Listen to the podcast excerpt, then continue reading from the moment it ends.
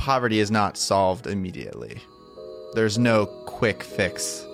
For someone to truly move out of poverty and for that to be lasting, it often takes generations. Hey everyone, it's Alyssa Sitara. Welcome to this episode of Haven't Said Enough. Today, we're sitting back down with the talented Zach Ingrasci, director, producer, and co-founder of Living on One. I mean, starting from the beginning, we were not expecting to make a documentary. So really, we were just students in university. We actually met at Claremont McKenna College. We were living on the same hall um, of our dorm freshman year, and we were both studying economics and international development, you know, had no idea really what we were interested in.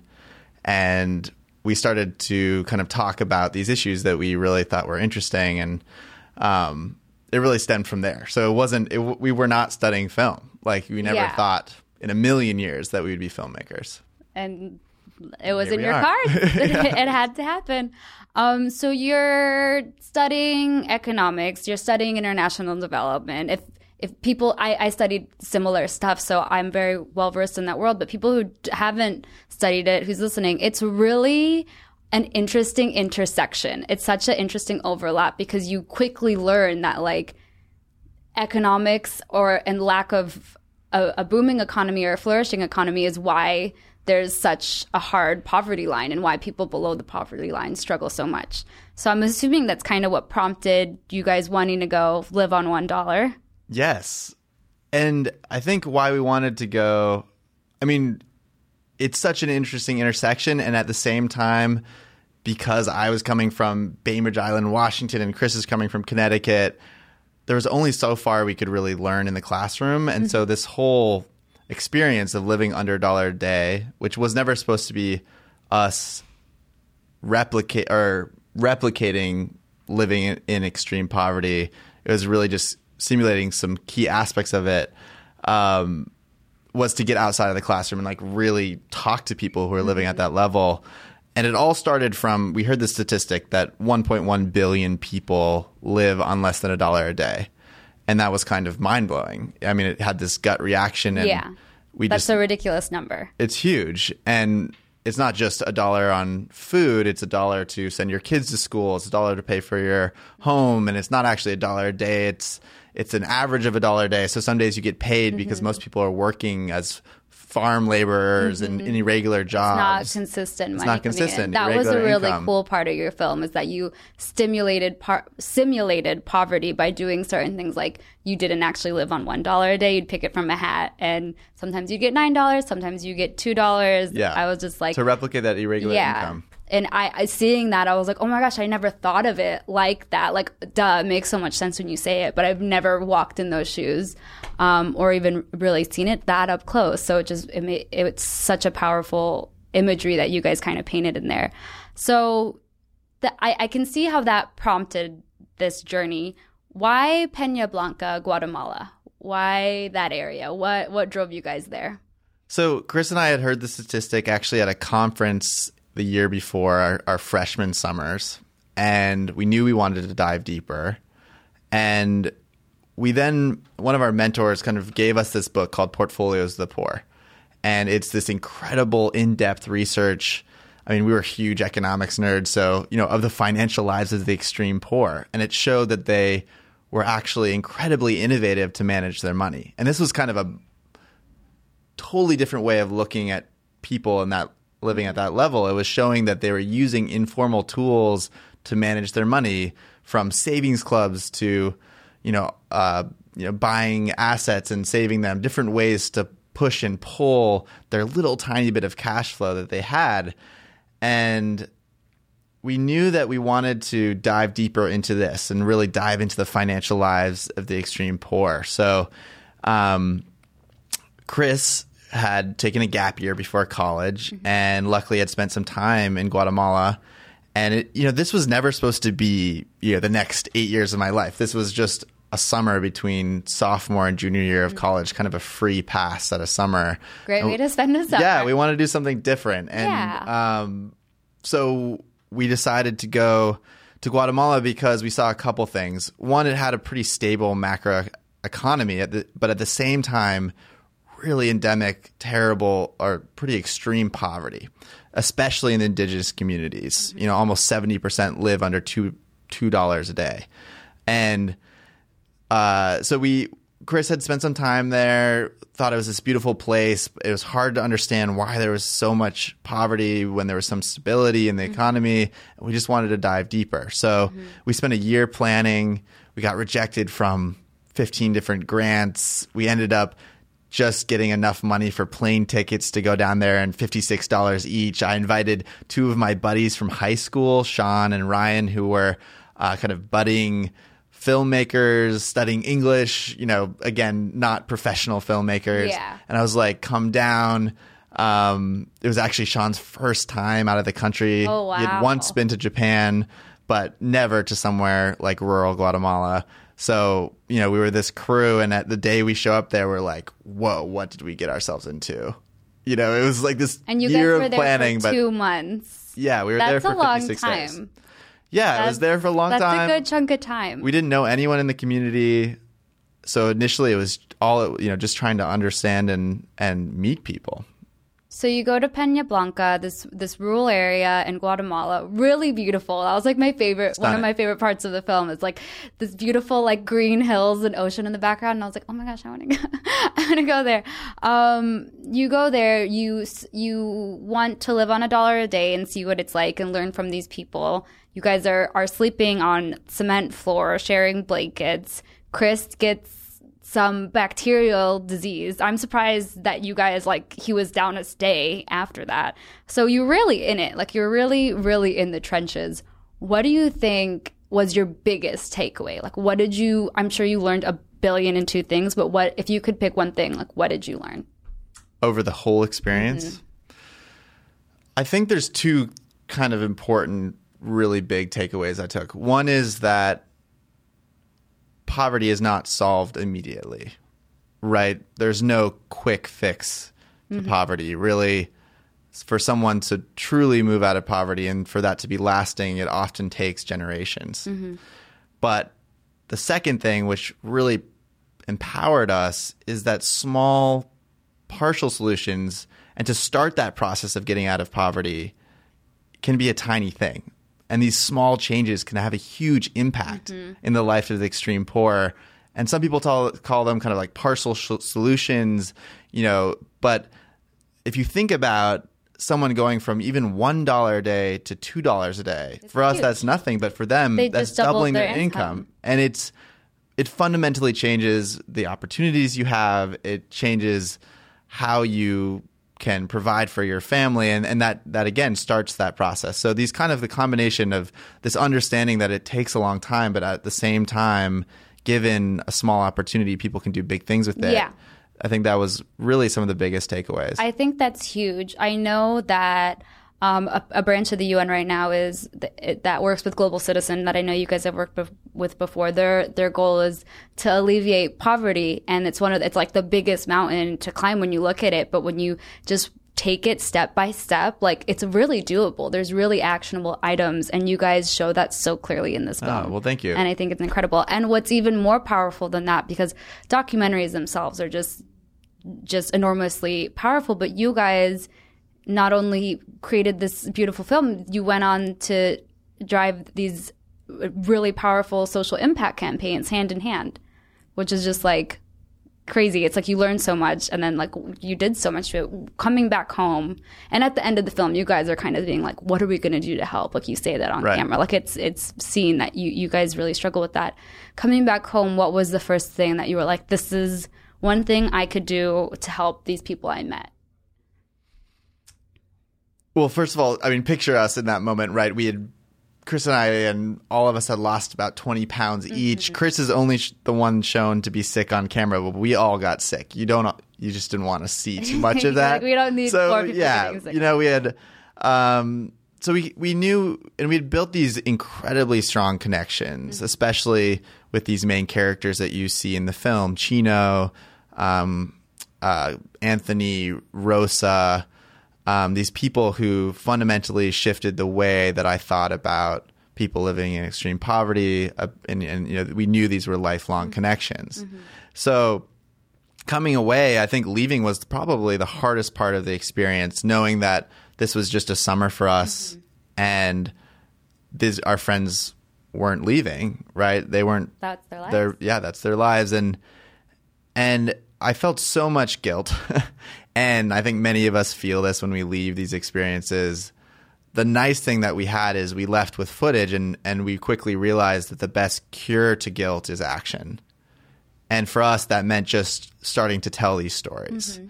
And it, you know, we were like, oh, we'll just make a documentary. Of course, that took two years. You know, fast forward, we're finishing co- finishing college. We kind of, Chris and I both specifically have very um, big decisions to make. You know, either we can go take job offers in consulting and marketing, which is more traditional for our major, yeah. or we can give this film a try. And we knew, you know, empowered with that message, that small changes can have a big impact in someone's life.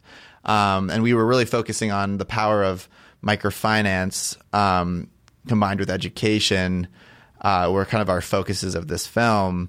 We knew that, that at the same time that this was a great opportunity to inspire our peers. And if just our peers could see this, they could help us make a change in Peña Blanca.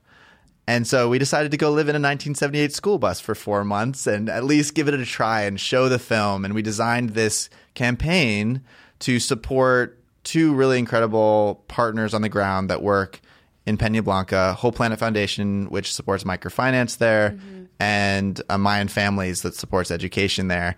And, you know, we had no idea what to expect, but the film and that bus ride around the country, just going to universities, would end up getting, you know, Good Morning, um, uh, uh, the Charlie Ro- Charlie Rose kind of featured the yeah. the bus trip, and we started getting publicity. It became number one on iTunes, and then it hit Netflix. It was featured next to House of Cards. Oh my and gosh. When you, you know, got that Netflix bubble, did you guys just look at each other and you were like, okay, so we did this? Like, how yeah, did that it feel? It felt so surreal. And what was even more surreal is the impact that it was creating. People were hearing these stories, going to our website and supporting this cause. And, you know, at this point through our films, we've raised over one point three million dollars for the communities that we wow. filmed in. And it's something that we feel that we've proven is that these films can create real tangible change, right? They can create real measurable change that changes people's lives, mm-hmm. changes their mind, or changes policy, which has really now become our goal in every film that we create. Hell yeah. That's awesome. Yeah. I think we, we touched we touched a little bit on microfinance, but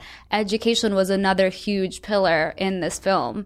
You guys, I, I'm going to butcher this, but you, you pretty much make a really large point that lack of education is lack of choice. Lack of finances is lack of choice. And that's, I feel like, something you guys really learned there. Yes. And I think what you're saying, and this is what I – another big takeaway mm-hmm. is that poverty – isn't really about how much money you have. Mm-hmm. It's about how much opportunity you have. Mm-hmm. And when you provide these opportunities, especially when it comes to being able to manage your money with with actual stable tools or get an education, you can see huge change. Yeah. And I mean, I think Rosa, so Rosa is my hero. In she's the, amazing. In she's Living incredible. On one dollar, you you see her, she's started a microfinance business with, you know, two hundred dollars loan, starts selling weavings, and all of a sudden she's making enough money to start putting herself back through school to pursue this dream of becoming a nurse, which is her ultimate dream. Um, we've been lucky enough to follow Rosa's story over the last, now it's been eight years, but, uh, you know, fast forward four years, Rosa's, we get to go to her graduation, and she's the first – at twenty-seven years old, she graduates high school.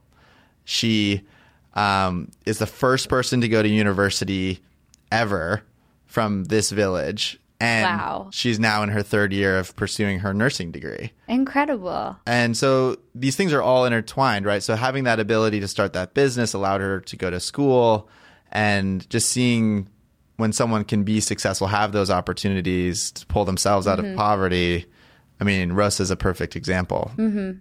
That it's such a powerful thing to see and hear, and it and it really is kind of that one more dollar makes a difference, one more action makes a difference, and you can just change someone's life and then change like the rest of their family's life. And this, you know what I mean? Like the ripple effect. Yeah, absolutely. Is real. And not all the stories are so easy, but for Rosa, I mean, she's coming up to speak at the Global uh, Philanthropy Forum with us in May. I mean, she's a rock star. She's the one that presented the film at our the last film festival. That's awesome. Um, you know, and she's uh, doing really, really well. Go Rosa! Cheers to Rosa. Yes, cheers to Rosa. Cheers to her. What are, What are you working on now? You kind of you kind of skimmed through it. Yeah, but... we skimmed through it. So currently working on, and it's been this eight year journey, but really has ramped up in this last year. But we've been telling, been following Carlos's story every year for the last eight years, and Carlos's story is not as you know easy to wrap up like Rosa's. It's not as pretty. I mean, Carlos, the summer that we left. In two thousand ten, Carlos left at thirteen years old, started working a one hundred hour, one hundred hour a week selling dog food in Guatemala City in one of the most dangerous neighborhoods um, in the city, and has literally been the lifeline for his family for the last eight years. And as the oldest son, he's really taken on this role of becoming the provider. His dad is a is a day laborer, doesn't make any money, so...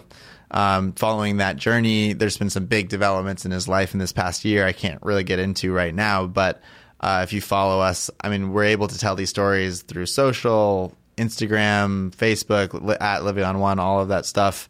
You know, we're we're we're doing these really cool kind of eight years later pieces on all the main characters of Living on One that will be coming out this year, and Carlos's is kind of like the big the big reveal, so we're excited to be telling people the next couple months. That's awesome. I think you know now with smartphones and you know really democratization of this technology and be able to produce high quality content, a lot of times you know in a, a, the current film we're working on, so for the last eight years, we've been filming with Chino. His real name is Carlos, from Peña Blanca. Mm-hmm. That first summer that we met him, he was like oh our informal God. guide there. You know, he went from a twelve-year-old. He, now he's twenty-one. I can't even. It's crazy. You I can't even imagine what he looks up. like as a twenty-one-year-old. But just part of him is he's been filming himself. Like you know, That's like cool. He's got a phone. He films these diaries, and part of it is putting these tools in someone's hand and, and allowing them to have power over what they're saying and doing, yeah. and, and making sure that you have this relationship that is mutual. And, and, um, it's something that we think about every day is how do you do that better? Uh, I mean, I can point you to, there's tons of films now that are, that are doing that in a really great way. So it's a really exciting time for documentary filmmaking and allowing people to start telling more of their own stories. Mm-hmm. And and with everything that's going on with news and media, I feel like it's such a great time for people to just sit down for a- X amount of minutes and really focus on one issue and, and hear hear it through the human perspective and not just like right. b- bickering and, and, and news things. In in the hardest of these times, like what really keeps you going and, and what keeps you so dedicated to all of this? Because I, I can't imagine how hard that must be for you guys to be a part of this journey because you're really emotionally invested in it. Yeah, there's a lot of work, but I wouldn't necessarily call it hard work. I mean... I mean, like, emotionally. Yeah. I think it's just the people we meet, which is so cool, is we have this rare privilege to be able to hang out with our friends for eight years and tell their story and, like, help tell their stories. That's awesome. Um, That's wonderful. And so it just becomes... You know, when you have this, like, human tie, it's just so much easier to put in long hours and...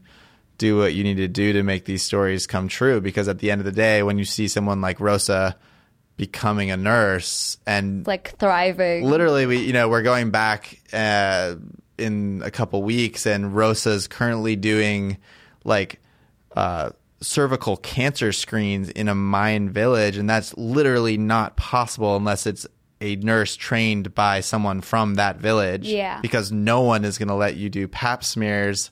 Like, a Mayan woman is not going to let some foreigner do pap smears. Mm-hmm. So seeing someone like Rosa radically changing what is available for her community, you're like, wow, I, I played some role in yeah, this. That sounds and cool. That's hugely rewarding. I mean, I I think that's kind of the, the fun part of the job. So for that sure. keeps us going. For sure. Was there ever a time that you were like, I might give up. I I I don't know if I'm good like up for every this. Day, yes. Especially when I like, you know, this wasn't morning. Convinced, why am I being a filmmaker? Like, mm-hmm. Is this really what I want to do? And another thing that's great is Chris, my co-director, is really fun to work with. And when I have a shitty day, Chris is usually having a good day, mm-hmm. and uh, having a like a yeah a collaborator has been great. I'm sure um, finding the right person can be really tough. Yeah, but, but yeah, he's been it's been great. So yeah, don't don't let Chris hear this. Try not to inflate. I'm, I'm gonna text him right now yeah, and be like, go. All we did was talk about how amazing you are. Thanks so much for listening to this episode of Haven't Said Enough. Please join us next time as we sit down with celebrity makeup artist and self-love advocate Felicia Latour for a jam-packed discussion on mental health in the Black community, postpartum depression, and her favorite self-care routines. If you enjoyed this episode of Haven't Said Enough, then let us know. Help spread our message by liking, sharing, and subscribing. What else haven't we said enough about? Reach out to me via Instagram and Twitter at Alyssa Sitara to join the conversation. The team at Haven't Said Enough is dedicated to continuing the conversation on important issues impacting our world. We support meaningful causes, and your support makes our voices even louder. Please go to haven't said enough dot com slash support for more ways that you can help.